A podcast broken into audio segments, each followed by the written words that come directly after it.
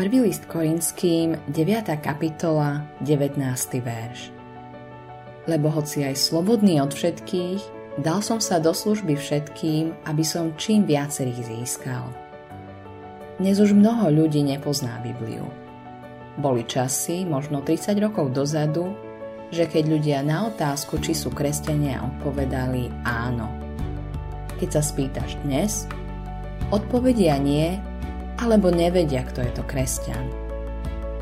Boli časy, keď ľudia pri narážkach na príbehy z Biblie, ako príbeh Adama a Evy alebo Noachovej archy, vedeli, o čom sa hovorí.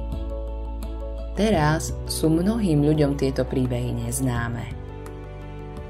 Preto, keď vravíme o viere, je dôležité prispôsobiť sa ľuďom, s ktorými sa rozprávame a hovoriť pre nich zrozumiteľne. Nepredpokladaj, že vedia, o čom hovoríš. Na sviatok letníc Peter poznal svojich poslucháčov. Mnohí zo zástupu, ku ktorému hovoril, boli svetkami Ježišovho ukrižovania. V zástupe boli aj niekoľkí, ktorí v Ježišovom ukrižovaní doslova zohrali úlohu.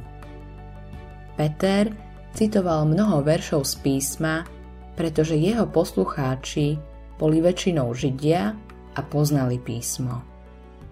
Naproti tomu, dnešní ľudia sa viac podobajú tým, ku ktorým hovoril Pavol na Marsovom pahorku v Aténach. Na to sa Pavel postavil prosred Európágu a hovoril Mužovia Aténčania, zo všetkého vidím, že ste veľmi bohabojní, lebo keď som chodil po vašich svetiniach a obzeral si ich, našiel som aj oltár s nápisom Neznámemu Bohu.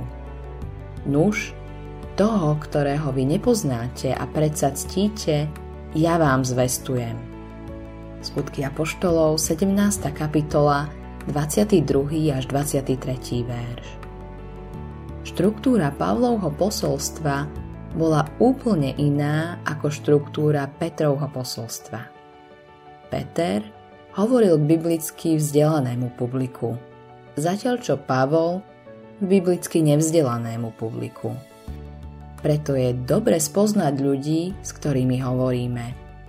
Je to dialog, nie monológ.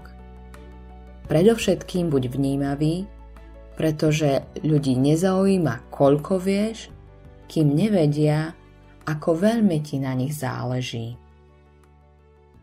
Autorom tohto zamyslenia je Greg Laurie.